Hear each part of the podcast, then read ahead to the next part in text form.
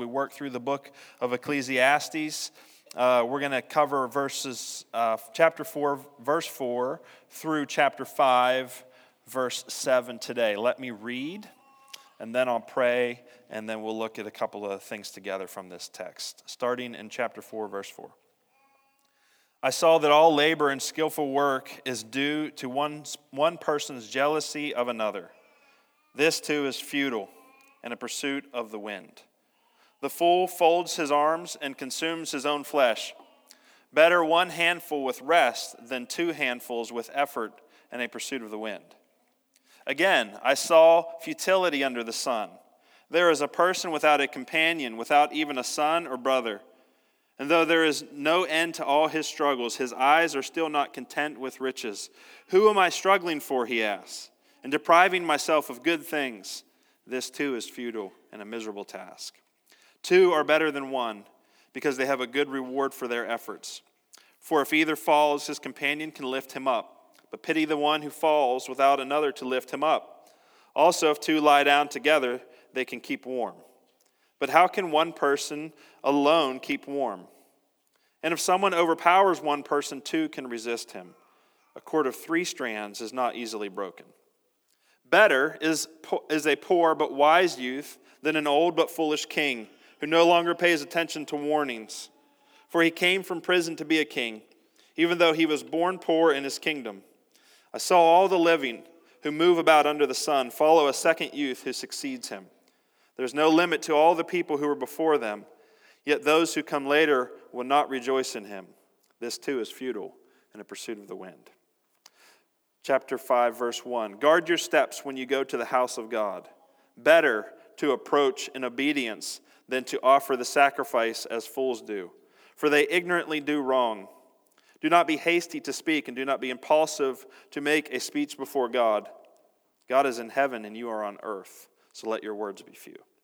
Just as dreams accompany much labor, so also a fool's voice comes with many words. When you make a vow to God, don't delay fulfilling it because he does not delight in fools. Fulfill what you vow. Better that you do not vow than that you vow and not fulfill it. Do not let your mouth bring guilt on you, and do not say in the presence of the messenger that it was a mistake. Why should God be angry with your words and destroy the work of your hands? For many dreams bring futility so do many words. Therefore, fear God. Let's pray. Father, we're looking to your word today, believing your promise that this brings life, that you bring guidance and wisdom through your word, that you lead to salvation through your word, that you instruct us on how to build a life that will count in eternity. And so we look to your word together today. And we ask that you would speak to our hearts and to our minds and let our eyes see.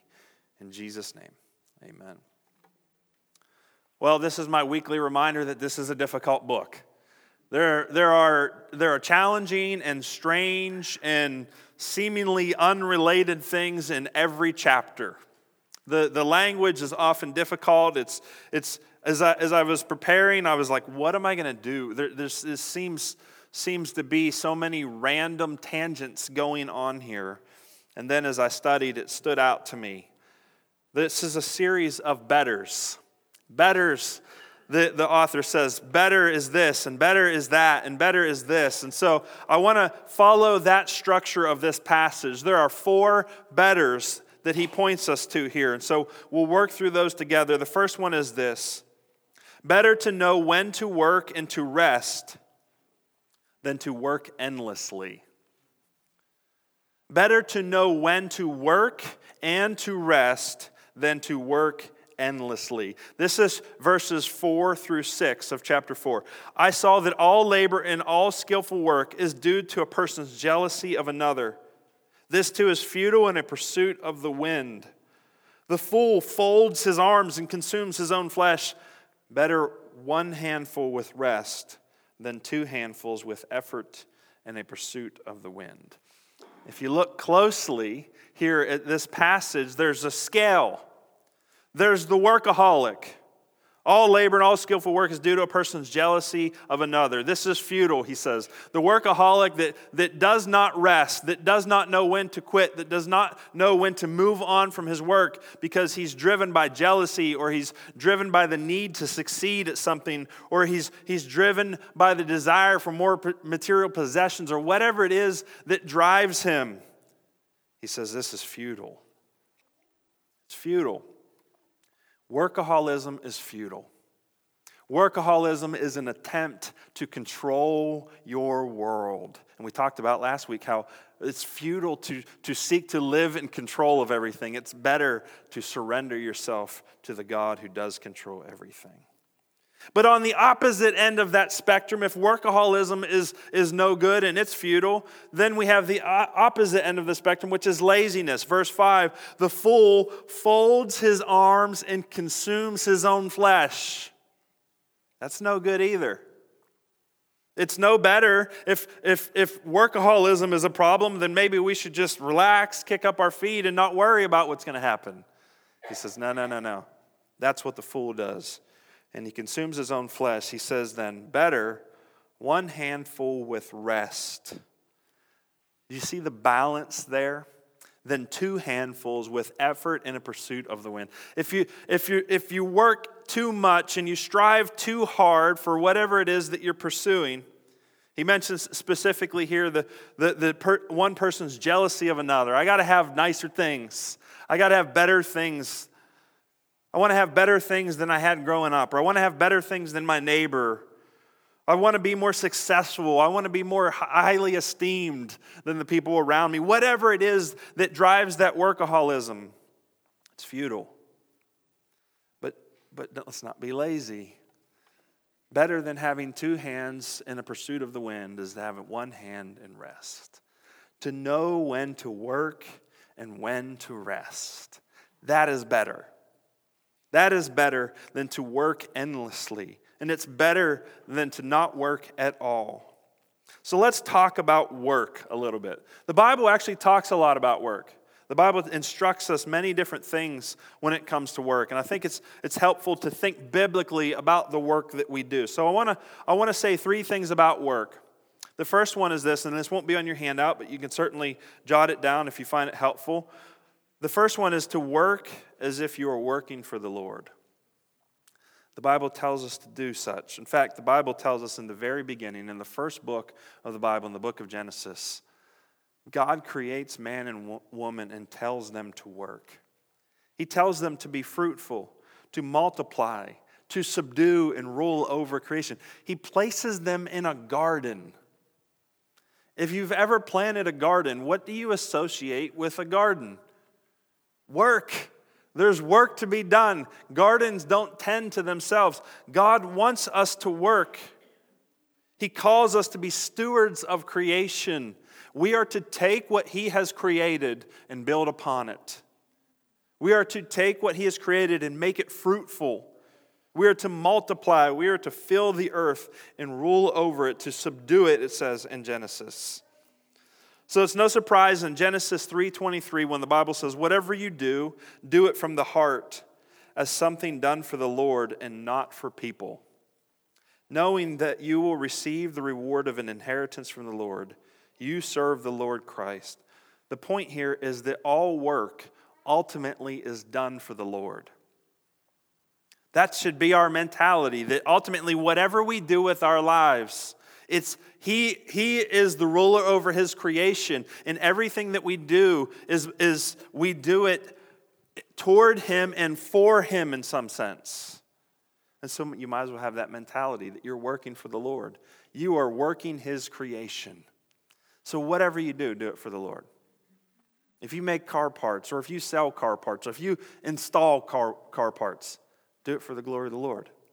Find ways to relate your work. If you teach children, teach for the glory of the Lord. If you clean homes, clean for the glory of the Lord. If you engineer, engineer for the glory of the Lord. Whatever you do, work as if you are working for the Lord. This is the first command that He has given to man to work His creation. Find a way to tie whatever you do back to God's intended purpose for the world. Find a way, find, th- think on this. Think about how does your work tie into God's purpose for his creation? How are you advancing creation? What are you doing that is, is building upon what God gave us to work with in Genesis 1? So, work as if you are working for the Lord. Number two, view work as a means to provide and also to fund gospel ministry. We have the pleasure of working within a society where we are compensated financially. That sounds simple enough, but that's just simply not the experience of all humans throughout human history. A, a, vast percentage of humanity throughout human history has actually lived and worked within slavery. But we have the privilege of we go to work and it is expected and demanded that we get compensated financially for what we do. And so view your work as a means to provide for yourself and for your family if you have a family, but also to fund gospel ministry. I love this story that Jesus tells in Luke 16, verses uh, 1 and following. I'll just read some of this here. He tells this very interesting story. He says, Not now he said to his disciples, There was a rich man who received an accusation that his, that his manager was squandering his possessions. So he called the manager in and asked him, What is this I hear about you? Give an account of your management, because you can no longer be my manager. Then the manager said to himself, What will I do since my master is taking the management away from me? I'm not strong enough to dig, and I'm ashamed to beg. I know what I'll do so that when I'm removed from management, people will welcome me into their homes. So he summoned each of his master's debtors. How much do you owe my master? He asked the first one. So make sure, just to make sure you understand the scene here. So there's a rich man with a manager who's not managing well, but he's, he has a responsibility over debtors who are in debt to the rich man, okay? So he brings in the debtors. He says, How much do you owe my master? A hundred measures of olive oil, he said. Take your invoice, he told him. Sit down quickly and write 50. So he cuts it in half. Next, he asked another, How much do you owe? A hundred measures of wheat. He said, Take your invoice and write 80. The master praised the unrighteous manager because he acted shrewdly. So the manager takes all of this all of this debt that is owed to the rich man and he cuts it down substantially. And he does this explicitly so that when he loses his job, those people will all be pleased with him and they'll invite him into their home and he'll be taken care of. It's very wise. This is a good move. The master is so impressed, it says he praised the unrighteous manager because he acted shrewdly. For the children of this age, listen to this, for the children of this age are more shrewd than the children of light in dealing with their own people. That is a stinging accusation that Jesus directs at his followers. And I tell you, make friends for yourselves by means of worldly wealth so that when it fails, they may welcome you into eternal dwellings. Listen, whoever is faithful in very little is also faithful in much. And whoever is unrighteous in very little is also unrighteous in much. So you have so if you have not been faithful with worldly wealth, who will trust you with what is genuine? And if you have not been faithful with what belongs to someone else, who will give you what is your own? No servant can serve two masters since either he will hate the one and love the other, or he will be devoted to one and despise the other. You cannot serve both God and money. Now, so Jesus tells that story to teach them some, some principles. It's a, it's a fascinating story in that there's so many problems with it. Like, this is not what we would consider a great example. And Jesus says, Yes, that's exactly what I want you to understand. The children of this age are more shrewd than you.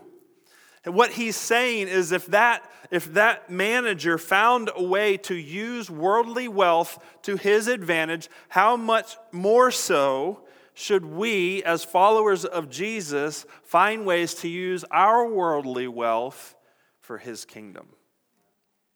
That's the point that he's trying to drive home. And he says, he's, he, he, he lays it on them at the end of that passage no servant can serve two masters. You got to choose. Are you going to serve God or are you going to serve money? Now, most of us sitting here in church on Sunday morning aren't going to say, No, I serve money. Never mind serving God, I serve money. But I also think that most of us don't think that there's really a choice between the two. We live our lives as if we can serve both. Jesus says, No, you can't do that. You either hate one and love the other, or you will be devoted to one and despise the other.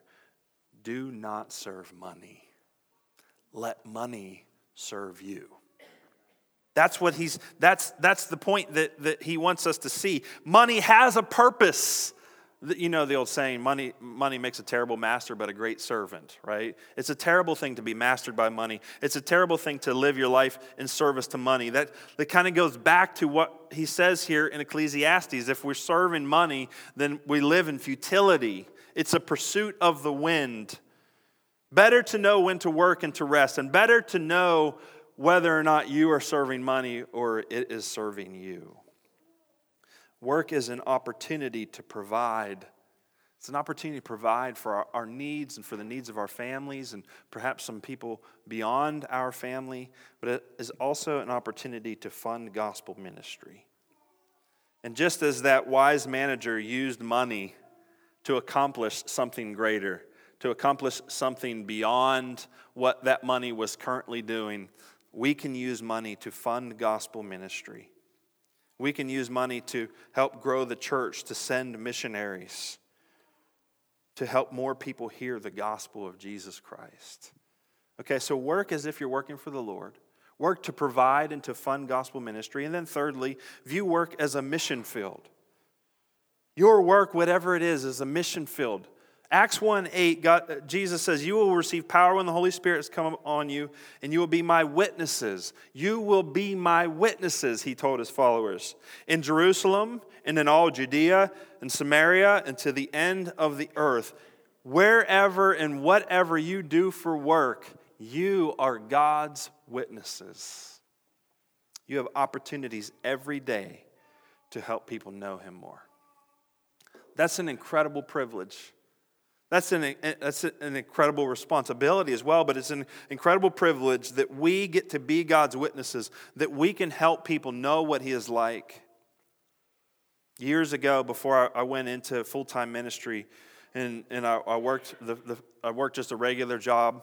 Um, I wanted so badly to be a witness. I wanted so bad. I think in my zeal, I didn't always know the right way to go about that. And I look back and I see some of the mistakes that I made, certainly things that I would do differently. But I was always asking that God would use me to be a witness in that workplace. And so I would, I would walk in every morning, and after I'd punch in, I would just kneel down and pray. And it was kind of weird because I did it in a place where everybody could see me, but I wanted everybody there to know I'm praying for us. Like I'm I'm this what we're about to do goes beyond the physical labor that we're about to do. That what we're about to do is is part of the eternal existence that God has created us for and it matters. And so I would pray and then I would spend time during breaks or sometimes at lunch I just had one of those little pocket Bibles. Now we have it, of course, on our phones and stuff. This was before that. We had one of those little pocket Bibles. I just get out and read. And I just would get into God's Word. And people would, you know, there, a lot of people, like I said, there's some things maybe I would do differently. I don't know if that's the best way to go about being a witness in, in the place that you work. Um, but I just wanted people to know that there was something more than what we were doing there day in and day out. I just wanted to be a witness. We have that opportunity. You know, and I, I say that because I know you're sitting there, you're thinking, like, you're a pastor, of course, you're a witness, you know, and that's true. I get it. Like, what I do is different in, in some ways than what most of you do. But you can be a witness wherever you work and whatever you do for your work.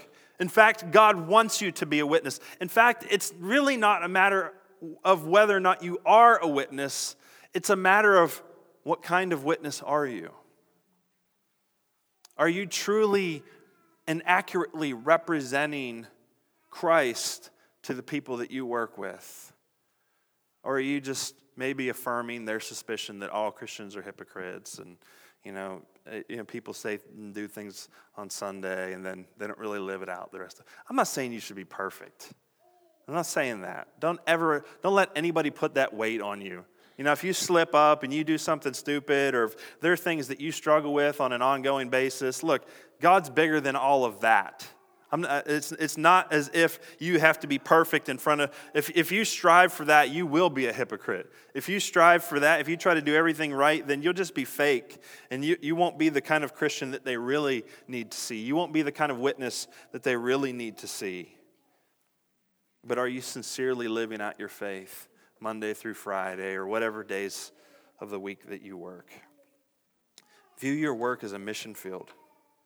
God has placed you uniquely in the position that you are in where you work so that He can reach the people around you through you. It's a mission field. So, work is, if you're working for the Lord, view work as a means to provide and fund gospel ministry, and then view work as a mission field. Ecclesiastes says it's better to know when to work and to rest than to work endlessly. Don't be a workaholic. Don't make your life all about your work, but work responsibly and work intentionally. Work as Christians should work. Next thing on your handout better to have companions than to be alone. It says again, and I'm going to read verse 7. Again, I, I saw futility under the sun. There is a person without a companion, without even a son or brother. And though there is no end to all his struggles, his eyes are still not content with riches.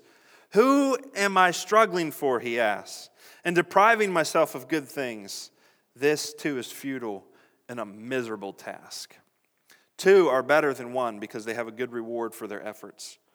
For if either falls, his companion can lift him up. But pity the one who falls without another to lift him up. Also, if two lie down together, they can keep warm. But how can one person alone keep warm? And if someone overpowers one person, two can resist him. A cord of three strands is not easily broken. A couple observations here. One, he says that someone who works and works and builds wealth and gains all this stuff for themselves with no one to share it with with no family to speak of, with no companion to speak of, somebody who is just building wealth for themselves, who is working and struggling, that is a miserable task. That's what he says. It's a miserable task, and all who are wise will come to that conclusion. But then he says two are better than one, and then he uses some examples I get one, I get number one and number three. It's number two that I don't know. I probably would have picked something else. But he said these are the these are the examples he gets he gives.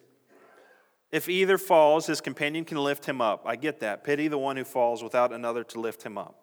And I don't know, it's hard to say if this is supposed to be metaphorical or if he's just literally saying, if you trip and fall on your face, it's nice to have somebody help you get up off the ground.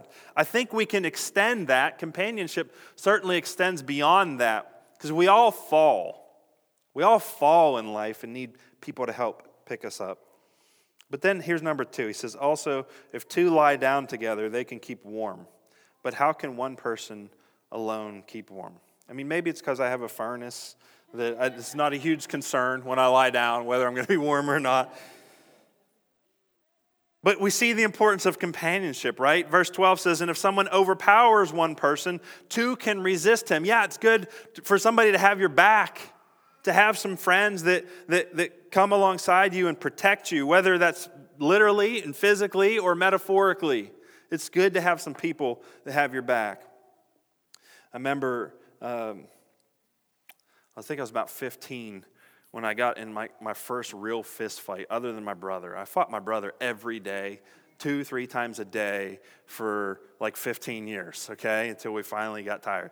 But like the first real fist fight that I was getting in, I, I didn't really want to be in it. I, it was a guy that I was pretty sure he was going to kick my butt, and I was, just wasn't real excited about that. Uh, I've never been a fan of getting punched in the face. I just don't think it's, it's all that enjoyable. But here we are. I find myself in this situation. So what do I do? I start looking around for my friends. I'm like, hey, man, you know, this thing gets out of hand. You're going to jump in, right? And I'm making sure I got the proper support around me so that this doesn't get too crazy. And here, here's what it says in Ecclesiastes if someone overpowers one person, two can resist him.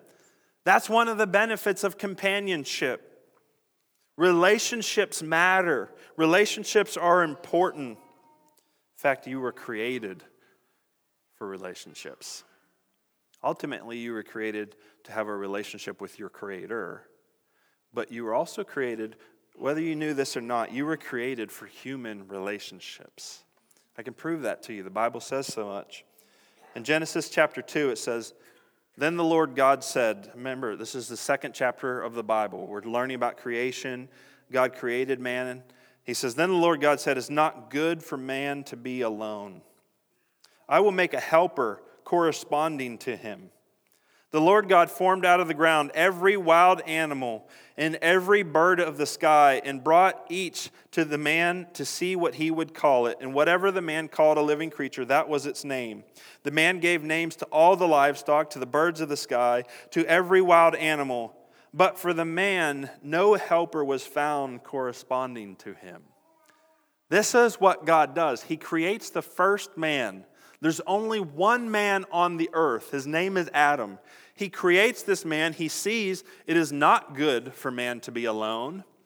But to make sure that the man understands the uniqueness of human companionship, before he creates a human companion, he creates all the animals. And he brings them before Adam. And he says, What do you want to name this one? I don't know how long that took. That had to be an amazing process. Each time God brings a new animal before Adam, he's seeing this creature for the first time. Brand new creature, and he got to name them. I mean, I don't know how he kept coming up with names. You feel like after a while you would you would run out of names and just start naming them ridiculous things, like yeah, four-footed fluffy thing with a tail, you know. But he didn't. He he was smarter than us. He was creative. He kept coming up with names and he's and with each animal was the new a new opportunity that perhaps this creature would be a companion suitable for Adam. And with each creature that God brings before Adam, they both come to the same conclusion. Nope, not that one. Nope, not that one. That one won't work either. And he showed him all of the animals. And it says but for the man, no helper was found corresponding to him. There was nothing there that could meet the unique needs of this human being. So, what does God do? So, the Lord God caused a deep sleep to come over the man, and he slept. this is an old preacher joke. I feel uh, compelled to use it here. The Bible never says that he woke man up, which explains a lot of the difficulty between man and women. He caused a deep sleep to come over the man, and he slept. God took one of his ribs and closed the flesh at that place. Then the Lord God made the rib he had taken from the man into a woman and brought her to the man.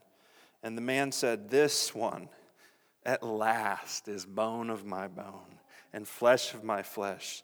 This one will be called woman, for she was taken from man. And then it says in the very next verse this is why a man leaves his father and mother and bonds with his wife, and they become one flesh. God created us from the very beginning with this unique need for companionship with one another. Something that cannot, you cannot get enough dogs or cats to satisfy the human need for companionship with one another. It's just the way that we are created. Now, dogs and cats have some advantages, whether you're a dog person or a cat person, you're not normally both. Some people are, but they do have some advantages over human beings. I won't argue with that. But without human companionship, man is simply not complete. He's just not complete. And so it's better to have companions than to be alone. That's what Ecclesiastes points us to. Now, companionship in, in Genesis chapter 2, there we see the first marriage. This is between male and female. Ecclesiastes doesn't necessarily go towards marriage, it just simply goes to companionship. So it, it, these, there are needs. There are, there are needs beyond just the need for a spouse. We need friendship with one another. Christians, Christians are called to fellowship with one another and to have deep, meaningful relationships with one another. No man does well, in, uh, does well alone in isolation. We need one another. We need the balance that other people bring to our life. I can't tell you how many times in my own mind I have justified my own actions sinful actions where I, have I've built a case in my mind, and then as soon as I begin to make that case to another reasonable human being, I realize how silly it is. That is the value of having friendships. That is the value of having other people in your life that you bounce things off of, who, who give you feedback, who sharpen you, who support you, who guide you, who are there for you. Uh, this week I benefited greatly uh, from reaching out to um, a, a, friend that I've had for quite some time. We were going through some things in our family, and I just needed some guidance. I needed, uh, my, my mind was going crazy. I, I, could, I wasn't happy with any of, the, of the, the, the course of actions that I was coming up with, and, and all it took was just an hour sitting down face to face with a brother in Christ and say, hey, here's what's going on. What do you think? And I found his wisdom and his guidance to be so helpful, and it, it calmed me down when I couldn't calm myself. I just couldn't. I tried and I was frustrated. I was like, I want to be able to fix this, but I couldn't do it alone. I needed a friend. Now, it's kind of an extreme example. Not every week is like that, but I don't think we realize how much we need the friendship of other people in our lives. Value your friends, build your friendships. Reach out to people that, that, you, that help sharpen you and make you a better person and a stronger Christian. Now, let's talk about marriage. Marriage is difficult to talk about because not everybody's happily married. uh, some people are unmarried and unhappy. Some people are unmarried and happy. Some people are married and happy. Some people are married and unhappy. We're having a variety of experiences when it comes to marriage relationships. But for the sake of time, I just want to say a couple of things briefly. I want to say, first of all, if you are married, don't take it for granted.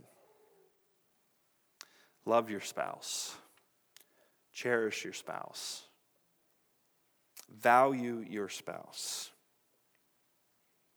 Even when things aren't perfect, don't take it for granted. There are people who long to have what you have. If you're not married, if you find yourself single, don't despair. Don't despair. Serve the Lord and draw near to Him. He is always there. And He is able to fulfill and meet your needs at any season of your life. And so, if you find yourself single, wanting to be married, don't despair. If you find yourself single and not wanting to be married, there are one of two things that could be going on. God does call some people to celibacy, to singleness. And perhaps for at least for this season, that's what he's called you to do. It could be, though, that you've just grown bitter and grown discouraged by past relationships. And if that's you, I'd say, don't allow yourself to remain in that condition. Work before the Lord to have a heart that is open to what He wants to do, because there's great benefits in marriage. It's a beautiful way to go through life when you have the right spouse and both of you are seeking the Lord together. So if you're married, don't take it for granted. Love your spouse. If you're not married, don't despair. Seek the Lord, serve Him, draw near to Him. He will guide your paths. One more thing on relationships before we move on from this point. Uh, better, better, to be, better to have companions than to be alone. One last thing I want to say uh, make amends in the broken relationships that you have. Life is full of evidence that it is simply too short to live your life out with unmended, broken relationships. As much as it is up to you, make amends in your broken relationships, particularly when it comes to family or close friendships. So many times we let silly things tear us apart from each other. So many times we let things that really could be resolved separate and divide us from one another. And I would encourage you to make amends as much as it's up to you. Okay, uh, here at Redemption Church, one of the things that we do to build companionship, to build relationships, is that we meet weekly in small groups You may have noticed there's not a lot of relational growth happening here this morning. You're all sitting there staring at me, probably staring at the clock, wondering when, when I'm going to shut up so that we can get out of here and eat lunch. But this is not a super relational environment, is it? And so, what we do is we meet together in small groups, and those small groups meet in people's homes because we think that's the best place for relationships to grow. And they, they go over uh, usually a study together, they eat and fellowship together and talk and, and build relationships, and would strongly encourage you to get involved in small groups. I think that is. Uh, the strength of our church relationally is those intentional times where we get together. Another way that you can build relationships is by serving when you serve with people, just like those of us who went on the mission trip to Mexico together, when you serve with people, you build relationships. So get involved. Don't, don't be content just to show up when the service starts and sit in your seat and then leave as soon as it's over. Get involved, build relationships. It's, it's the way God has wired us. Okay, we've got two more to get through. This one I can move through quickly. The next one better to be poor and wise than to be powerful and foolish. Better to be poor and wise than to be powerful and foolish. This is how it's stated in Ecclesiastes, verse 13 of chapter 4. Better is a poor but wise youth than an old but foolish king who no longer pays attention to warnings. For he came from prison to be king, even though he was poor in his kingdom. I saw all the living who moved about under the sun follow a second youth who succeeds him. There is no limit to all the people who were before them. Yet those who come later will not rejoice in him. This too is futile and a pursuit of the wind. This reminds me of one of the things that I think you need to become a little bit adept at as you read Ecclesiastes. And that is sometimes, like, take a passage like this, there are some things that I honestly just don't understand here. And, and you just got to live with that as you move through Ecclesiastes. It's good to wrestle and to, and to try to dig in and to try to understand, but then there's times where you just got to say, Well, I don't get it, but I think I got the main point. And this passage is one of those places where I would say that. I understand the first part of this passage. I don't understand so much about what, what 15 and, and 16 are about, but I think I understand 13 and 14. It's better to be poor and wise than to be powerful and foolish. Why? When you, when you gain power, when you gain success, there's a temptation to stop listening to other people. There's a certain amount of, of listening and responding to other people that is required for you to become successful, but then you get a little bit of money, you get a little bit of power. In this case, we have a foolish king who, let's say, he has all the money and all of the power and no longer wants to pay attention to warnings. He has become arrogant, he has become unteachable, and it is without a doubt better to be poor and wise than powerful and foolish. The more power you have, the more temptation you will face. It's a temptation that can be overcome, but the more temptation you will face to not listen to nor care about other people. I mean, don't get me wrong, you can be poor and powerless and be a jerk. there are plenty of those walking around. But the temptations increase, I think, as you have more power and as you have more wealth, and you don't need to rely on other people. You tend to isolate yourself from the wisdom of other people and the instruction of other people. And that's exactly what has happened here in verses 13 and 14. We have someone who, who grew up poor, who came from prison and became king, and they were actually worse off in the end. Don't end up worse off Learn and, and be humble and be willing to listen to others no matter how high you climb. I also think we should be careful what we wish for. Instead of praying for everything you think would be good for you, why not pray that God would give you what he knows would be good for you? And for some of that, for some of us, we just might be better off poor.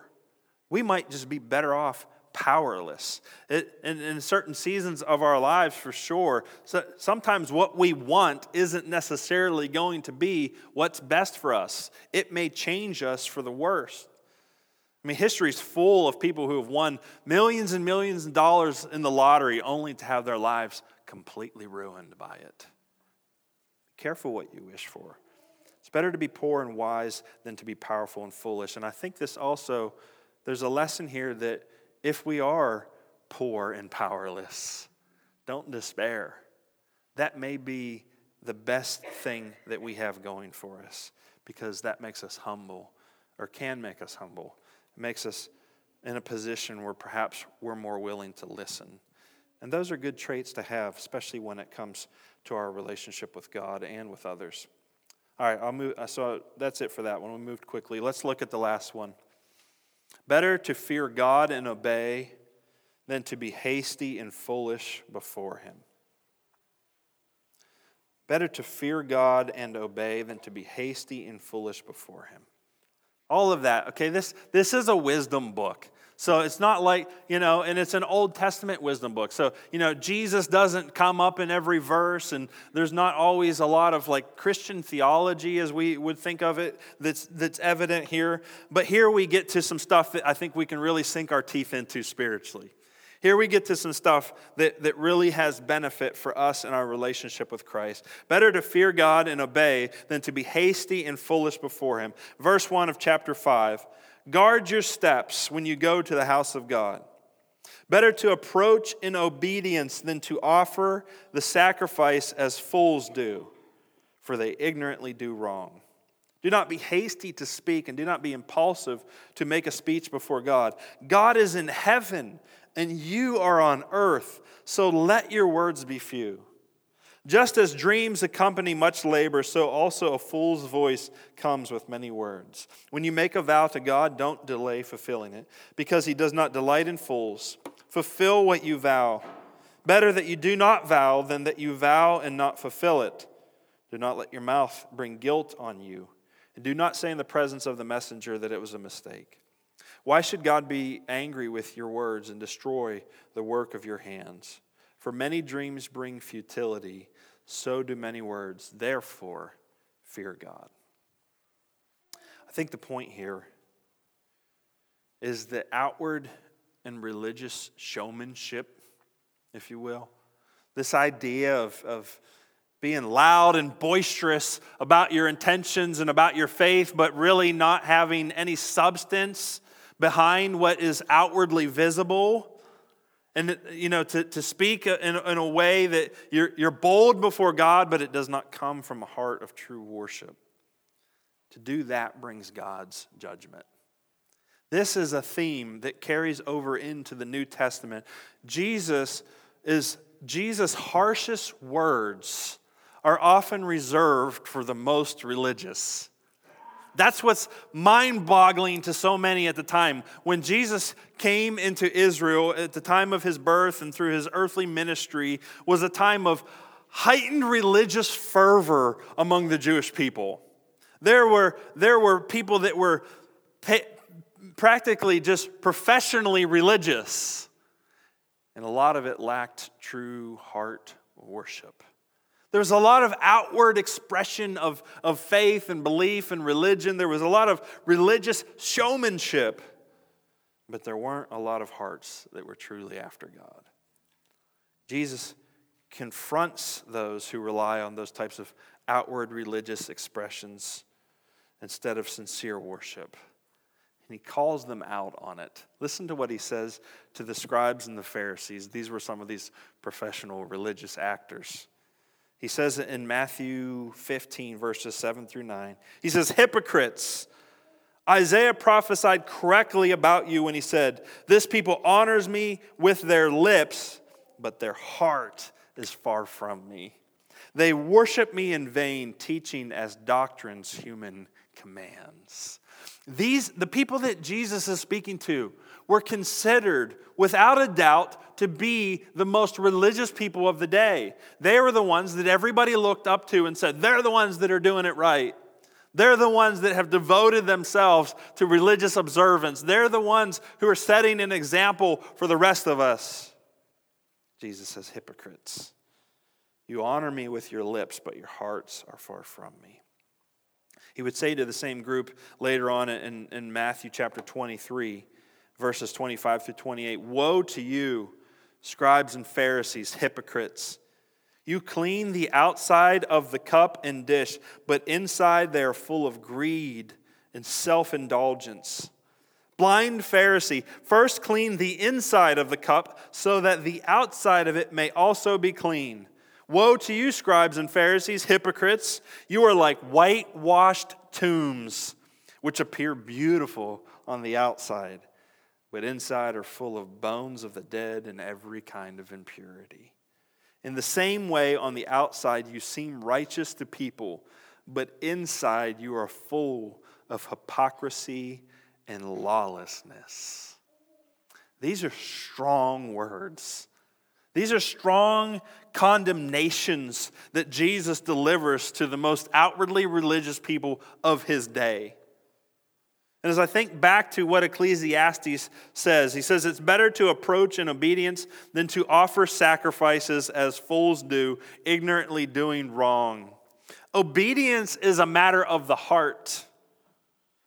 Sacrifices can be done without any real heart change. We can offer outward religious expressions of worship without really having a heart that is one of worship. That's what Jesus says. You're like whitewashed tombs. Everything looks great on the outside. On the outside, you got everybody full, but you're hypocrites because on the inside, you're full of dead bones and all kinds of impurity. The warning in Ecclesiastes here, when he says, Don't be hasty to speak and do not be impulsive to make a speech before God. God is in heaven, you are on earth, so let your words be few. The, the warning here is to humbly approach God to reverently approach God. Therefore, fear God is his conclusion in verse 7. Fear him.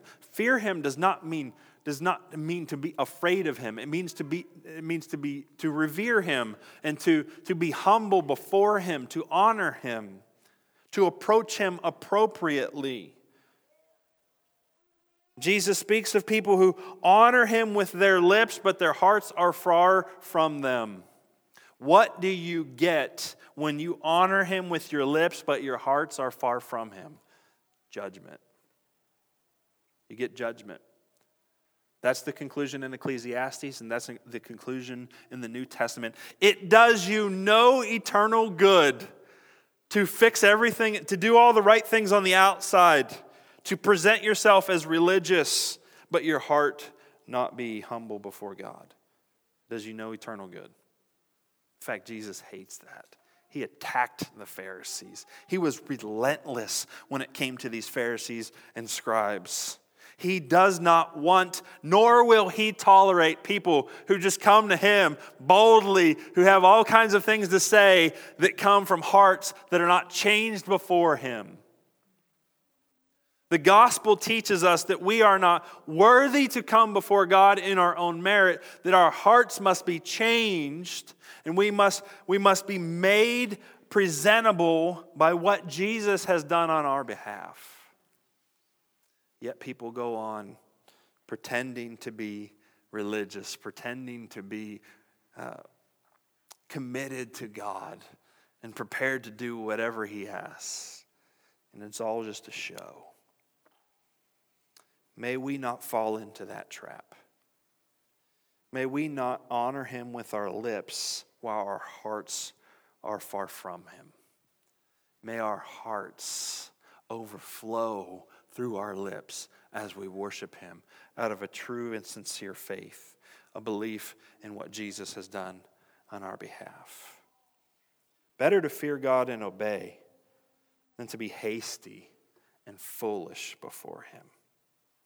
You know, I think where this all really ties together is at the cross. Because the cross exposes us. Just as Jesus was exposed on the cross, not for what he had done wrong, but for what we had done wrong. The cross shows us how bad our situation really is before him. That Jesus, the Son of God, the only one to, to, to live perfectly without sin before God on the earth, had to die in our place. shows just how bad our situation is before Him. And it's only when we come to God through the cross of Jesus, that means when we submit ourselves and surrender to Him and say, Apart from the cross of Jesus, I don't dare come. Apart from what Jesus has done on my behalf, I have nothing to say before you apart from what, what Jesus has done to, to atone for my sin, to pay the price and the penalty for what I have done wrong against a holy God, I simply cannot stand before you. But because of what Jesus has done, we can come boldly. Not bold because of our own merit, bold because of Jesus's. There's a huge difference, huge difference it's the difference between receiving judgment and receiving grace and mercy. When we come in our own merit with our, our chest puffed out, look at me, I go to church every week. I put a check in the offering every week. I make sure that my kids are going through kids' classes every week. Look how good I am doing. Jesus says, You can worship me with your lips, but it's your heart that really needs to change. And when that happens, you come and you come humbly, humbly but confidently because of what Jesus has done. Because of Jesus, I get to be here and I get to worship. Because of Jesus, I stand forgiven. Because of Jesus, I'll be with my Creator forever. Because of Jesus. Two totally different things with two totally different outcomes.